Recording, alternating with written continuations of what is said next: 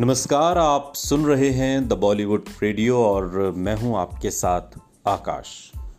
किस्सा राजेश खन्ना का और बात साल 1972 की।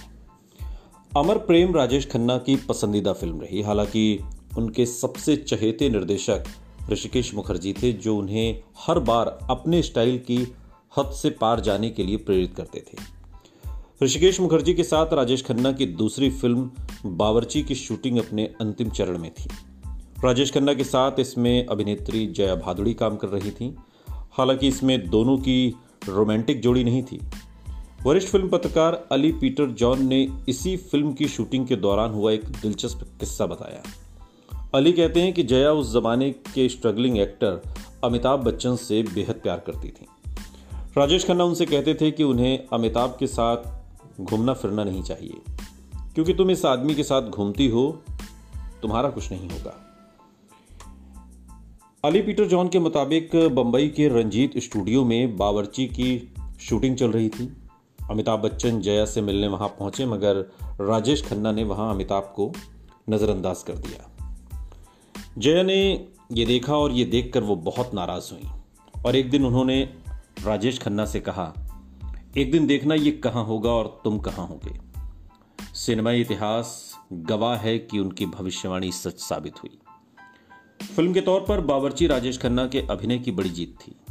अपने करियर में पहली बार उन्होंने कॉमेडी फ़िल्म की थी और उसमें पूरी तरह कामयाब रहे।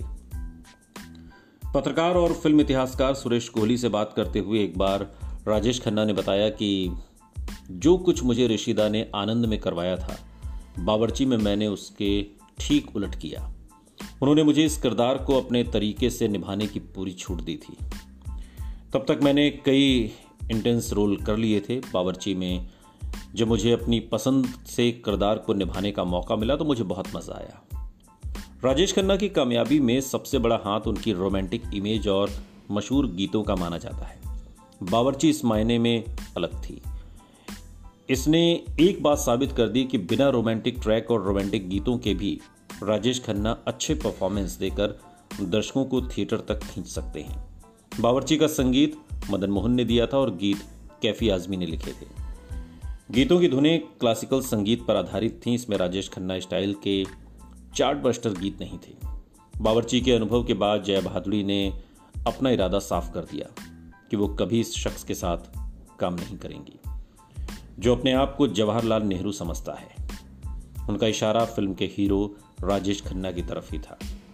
दिलचस्प बात है कि ऋषिकेश मुखर्जी अपनी अगली फ़िल्म, नमक हराम के लिए आनंद वाली जोड़ी राजेश अमिताभ को दोहराना चाहते थे। सुनते रहिए द बॉलीवुड रेडियो। सुनता है सारा इंडिया।